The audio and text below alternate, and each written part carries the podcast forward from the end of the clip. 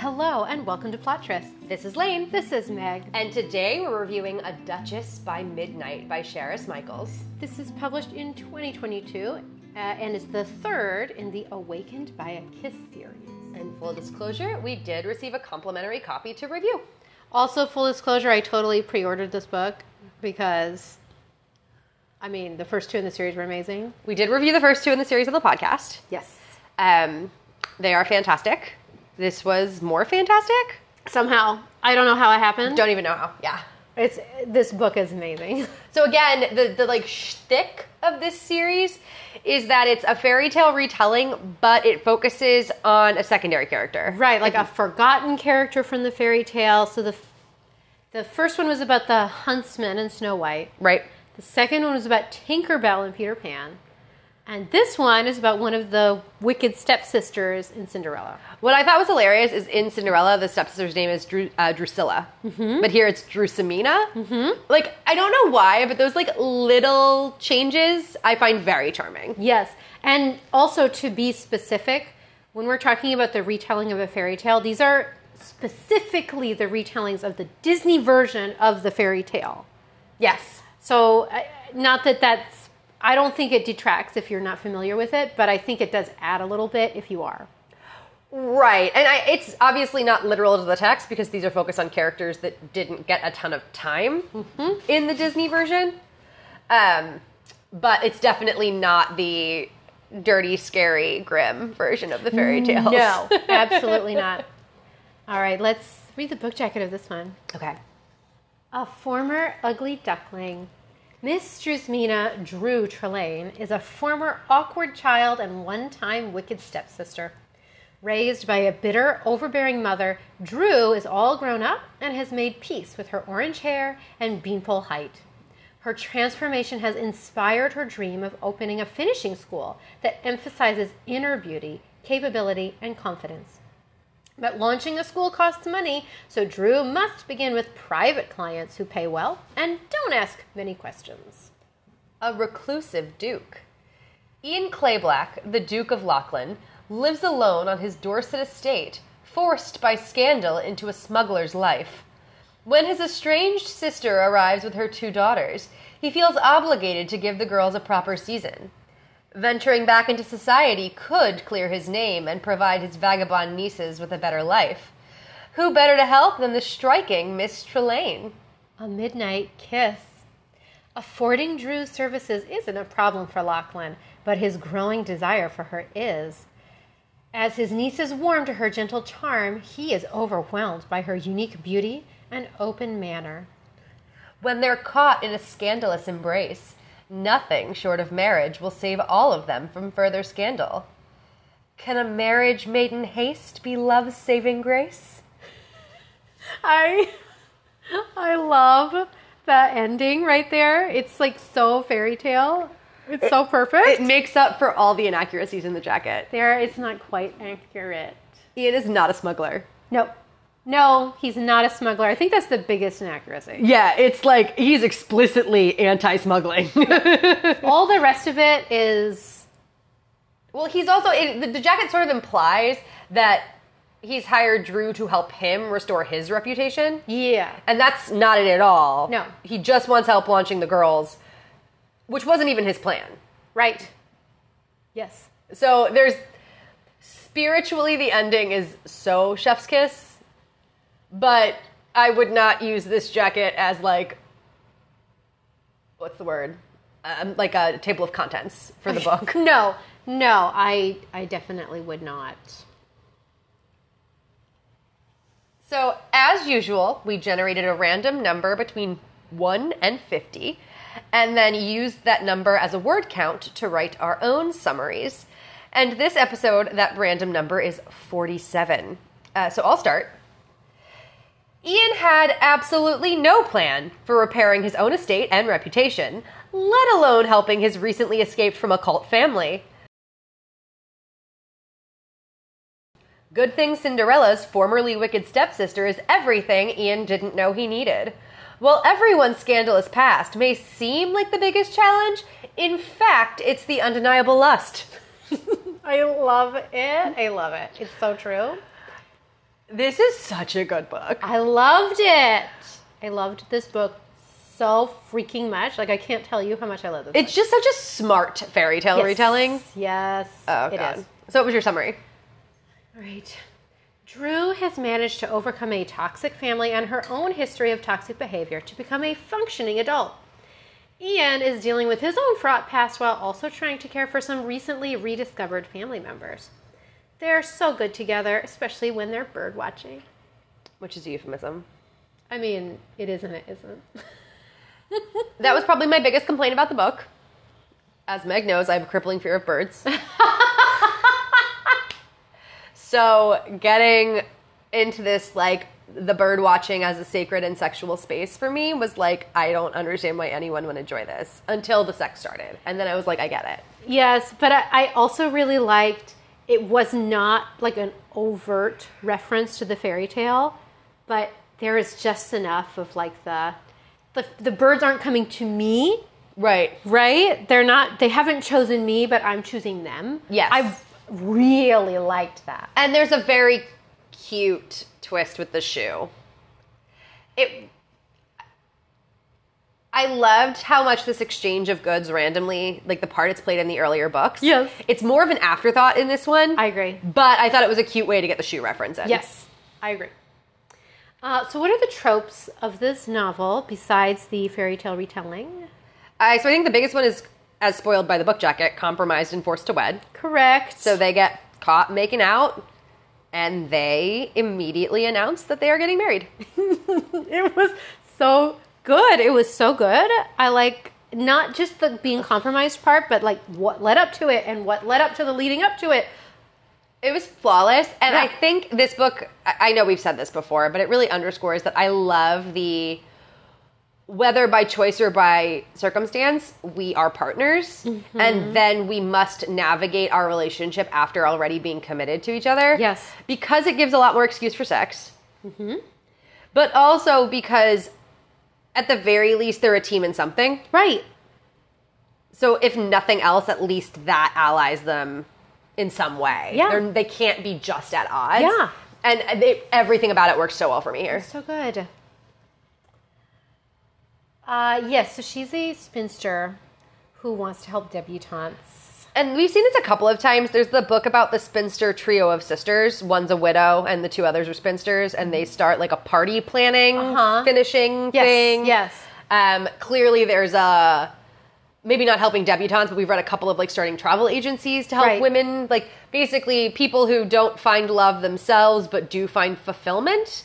And in doing so, want to help others achieve the same thing. Yeah. She fits that mold. The thing we love about romance novels is obviously all of them find their true love after finding themselves. Of course. Of course. Says the single one. It'll happen. Maybe if you wanted to.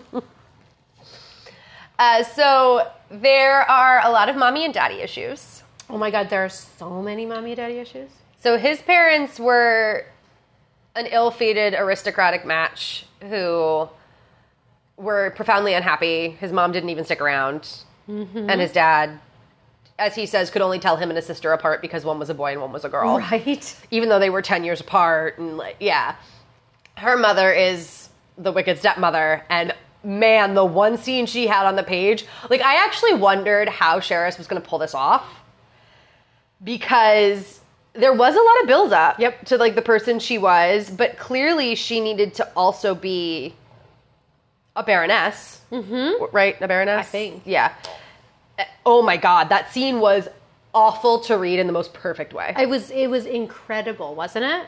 it was just she was so catty in a way that would be delicious. Yes. If anyone deserved it. Yes. And I mean, I, you, we'll talk about it later. Yeah. I have a lot to say about that scene actually. So the, there's kind of a cute kids trope. The kids are like 16 going on 17, Yes. which makes it a little bit tough. Yeah, It's They're it's- not children. It's hard to call it the cute kids trope, but there's, you know, the the the guardian who has he, some wards, or you know, like this. This has appeared in romance novels since forever. I mean, like Jane Eyre, there's a guardian ward thing. Uh, I think it has a lot to do with why she's present in the household, how she deals with them, almost verges on Mary Poppins esque, Yes. right? There were a couple of allusions to other fairy tales Mm-hmm. in this that all worked really well for me, Uh-huh. and I think you're right. The Mary Poppinsy nature is part of it. Mm-hmm. I I thought it was so well done. Like I kids and adolescents who are supposed to add to the storyline can as we've said before be plot devices. And I felt like they were fully realized characters. And I thought they were also really interesting characters because they'd been forced to grow up too fast in many mm-hmm. ways living in the cult, but they'd also been stunted Yes. in some ways living in the cult. And I felt like their emotional reactions to that duality were very realistic. Yeah. And I think this is, gets into the other trope of you've sort of got opposite twins. yes. In that one of them hardened herself to the world and became too mature but also cynical yeah. and the other is very shy and Mm-hmm. very timid and i thought both made sense Yes. um, so Totally. uh, but i think personally i'm very glad the choice was made to make them 16 17 not just because then they could be debutantes and it's the excuse for drew to be there but also because i think reading about children going through the same thing would have been not interesting to me Yeah. they just would have been sympathetic figures Or or victims. or yeah. victims. That yes, obviously the twins here were sympathetic, but they weren't just defined by their trauma. Yeah. And I thought that choice was excellent. I actually was sort of reading this thinking about how a young adult romance could easily be written from Imogen's perspective Yeah, specifically. absolutely. And the fact that I felt like she was that fully realized, I, think totally is a agree. huge testament to Charis Michaels' skill. Uh, and there is so there's sort of a dual trope in that there's a shopping montage. There's also a shopping montage because the clothes define the woman, Yes. right? So Drew is is talking to these young women about how to be your best self, you have to feel like your best self, and in her case, to feel like her best self, she wants to dress like her best self. Yes. And she's like, You don't have to. Like, I'm not forcing you to do it, but let's go shopping. But I feel like there's also like a Fenel- Penelope, Penelope Featherington bit Uh-huh. in terms of part of coming into your own identity is dressing for yourself in that you are not a whim to fashion, a victim of fashion. Mm-hmm. You are not following someone else's whims. You are not pleasing your mother. You're learning what colors and cuts and styles look good on you and make you feel good. Yep. And I think the way she presented that to the girls, like this easily in a lot of ways, like it's a finishing book. Yeah. Like she's finishing the girls.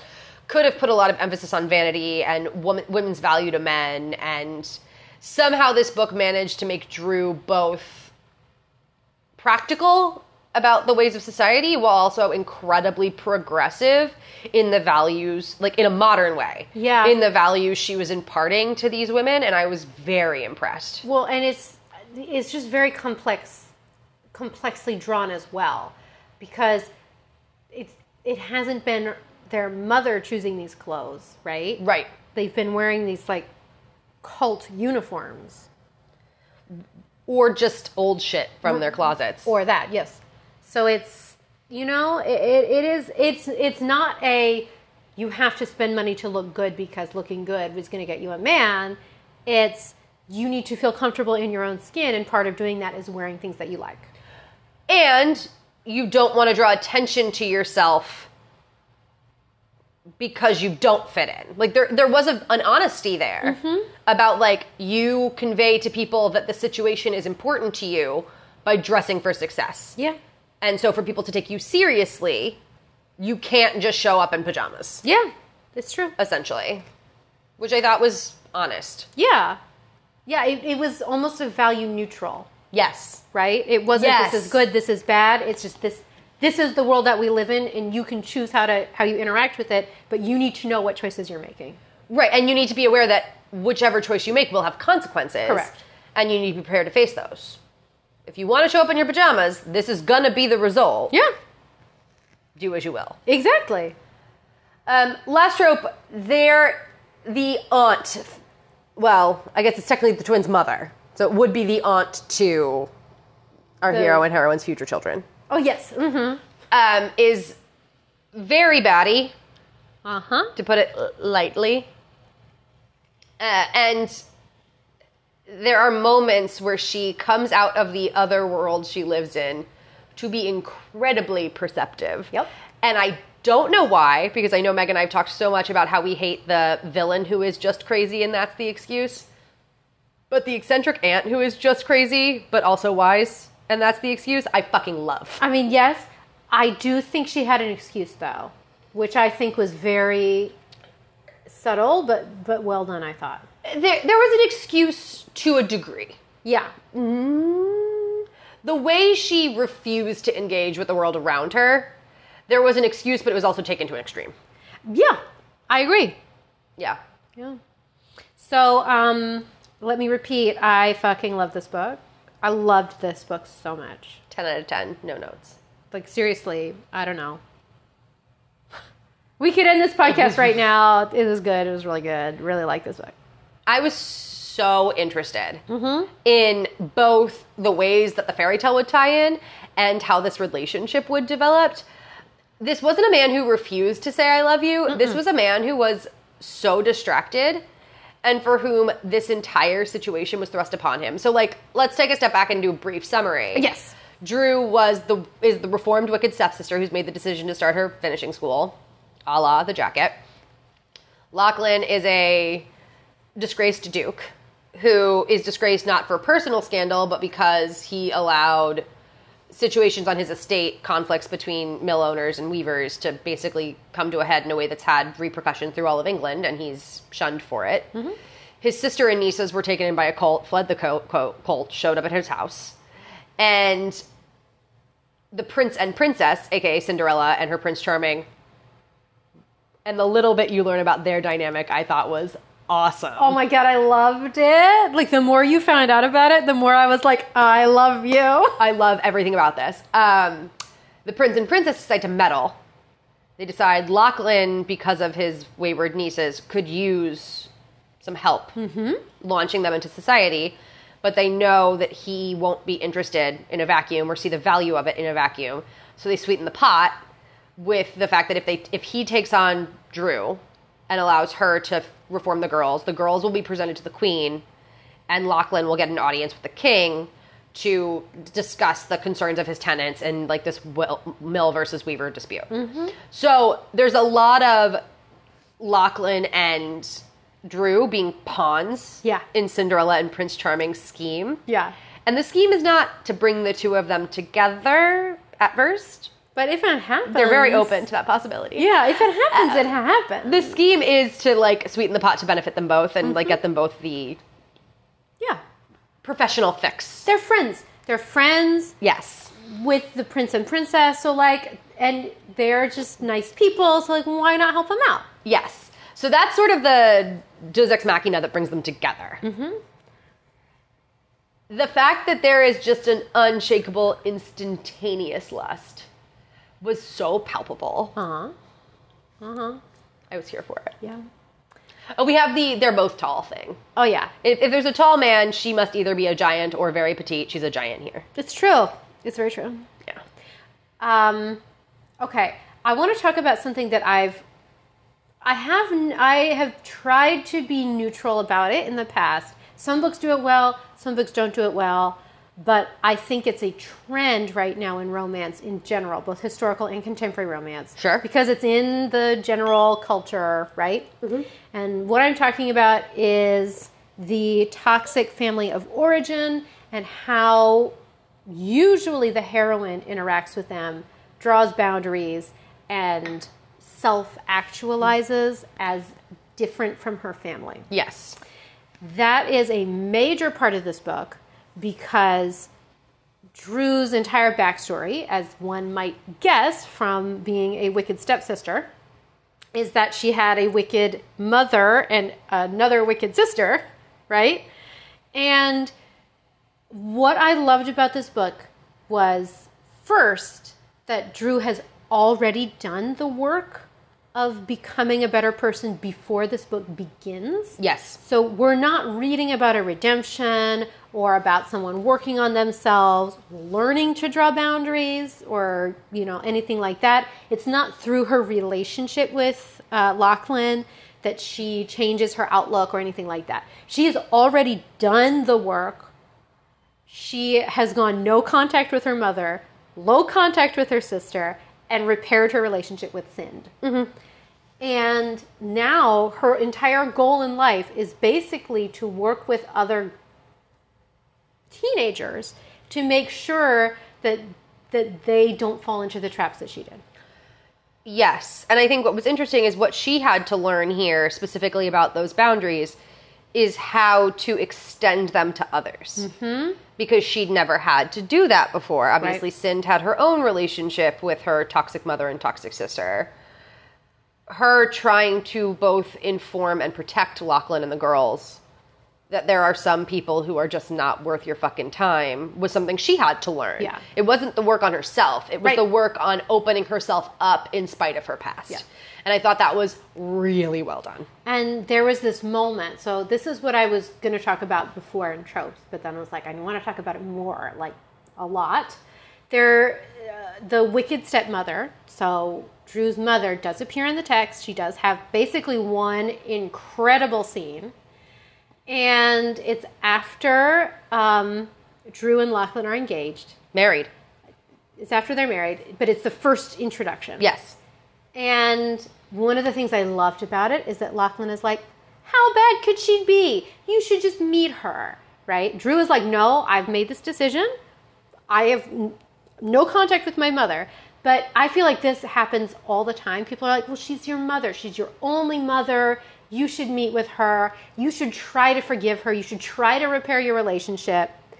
And Drew does, as so many people do, give in. And she's like, okay, fine. She can come over. We'll meet her. No, Lachlan suggests she does, they don't let her in. Lachlan says we shouldn't be home to callers. Yeah. And Drew says, I know her. Yeah. If we shun her and we don't let her in the door, she will just report that we're awful. That we're like, awful. There will be Mhm. uncontrollable gossip and we won't even know what she's going to say. That'll happen. The best too. way to handle her is to bring her in as a caller and then make it quick. Yeah. And at that point, Lachlan is like, okay, we'll do, like, I'm happy to honor Yeah. your, I'm not pushing you to do something Yep. you're not comfortable with. Like, that's what I, I want to defend Lachlan. He was not, like, disbelieving of her, pushing her to do something she wasn't comfortable That's with. That's fair. But he is very, like, how bad can this be? How bad can this Once be? she says, we're going to let her in and this is how we're going to do it. And he learns. Yeah. Woof. But what I, the other thing I loved is that he does learn. Yes. Like he doesn't, he is able to see through, to see what she's doing and see what's happening. And it's so redeeming, yes. I think, for Drew. It is, but what I also like, she's also insecure. Yeah. she's also upset that Yes. he's witnessing this, and I feel like the fact that it wasn't an immediate cure Yep. to their communication issues, I also really liked. Like, they're both. This is still such a new relationship, and they're both still getting to know each other on such a basic level. That even though she really values and respects and is emboldened by how good he is at handling the situation, it's not the balm that solves their problems. Mm-hmm. I I just really really liked the way, and I it's not a tr- it's not a trope, No. but I, I think it is a trend. I just really liked the way it was handled here because I've seen so much of it lately. Mm-hmm. Some of it good, some of it not so good. This is probably my favorite of all the books I've read where they approach this. I agree. I, I think it's at no point is this dance in trauma. Like the mm-hmm. girls were in a cult, and both Lachlan and Drew had abusive upbringings, but the lighthearted fairy tale like setting makes all of it so palatable. Let's talk about the cult because that was like another favorite part of mine. I so I loved it. full disclosure, if you don't know me and Lane outside of the podcast, you may not know that we're both kind of interested in like cults and fringe religious groups and you know things like that. so this this was like marrying two things that I love: romance novels that are really fun, and also cults and the weird shit they do. It was amazing. Yes. So the choice that Charis makes is that the nieces and their mother, Lachlan's sister, show up on Lachlan's porch one day, basically without explanation. Yeah. And they very slowly, in large part thanks to Drew's patience, reveal bits and pieces of what they've been through. And it you actually never get the whole story. No, you don't get the whole story ever, which I think was an inspired choice. I'm going to be honest. So good. But the little bits you do get and the way that those bits are revealed was so both like raw and upsetting in the sense that mm-hmm. but also in no way shape or form lessened the like fairy tale mood and vibes. Right. Like I think that's the hardest part for me is I've talked about getting whiplash a lot on this mm-hmm. podcast. Like books that are fantastic but that want me to go from like heartstring moments to sexy moments with no break and I'm like my head's still on like the whippings and the beatings and like I'm not And the child labor. and the child labor i'm not i'm not there and this book manages to like be very it doesn't sugarcoat like it wasn't like a cult of gumdrops or some shit like No. it's it's a cult but without in any way losing the charm Yeah. like it was never distractingly traumatic No. i know that's like a terrible thing to say but really it's what worked for me Yeah. Well, and the other thing that I loved was um, the character of Imogen. So Imogen is poor ivy So, well, I mean, I liked I. I, I, Eh, she I was second fiddle all. to She- Imogen. She, definitely was, but I think that's also the point. Yes. Like they're the twins, right? So Ivy's like kind of the shy, demure one. She's not causing any trouble. she's a, she takes after her mother very clearly Yeah, and Imogen, she is like she's out to cause trouble. Yep. Like she's the she's the rebellious one, but like that's her raison d'etre, right? Is like I'm gonna fuck some shit up. you also see all the reasons it's a great thing Yes, but that's what I'm saying. Is like you. It's very interesting because at the very beginning, Lachlan is like, "Oh my god, I just don't know what to do with Imogen. Like she is my issue. Like if it was just Ivy, it'd be fine.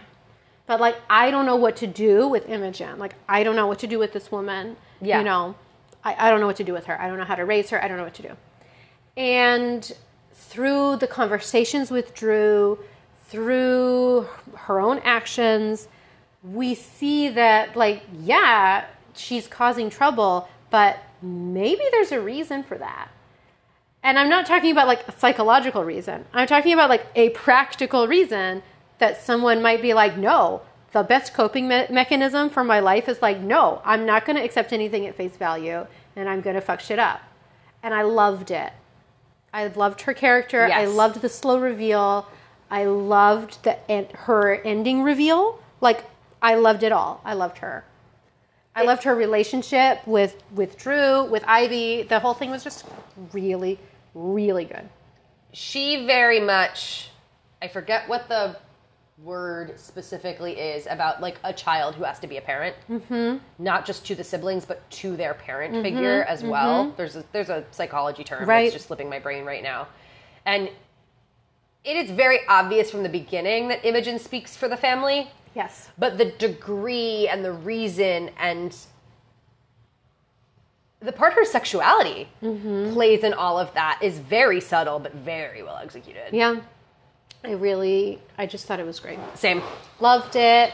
Like Lane said, 10 out of 10, no notes. 10 out of 10, no notes. Oh.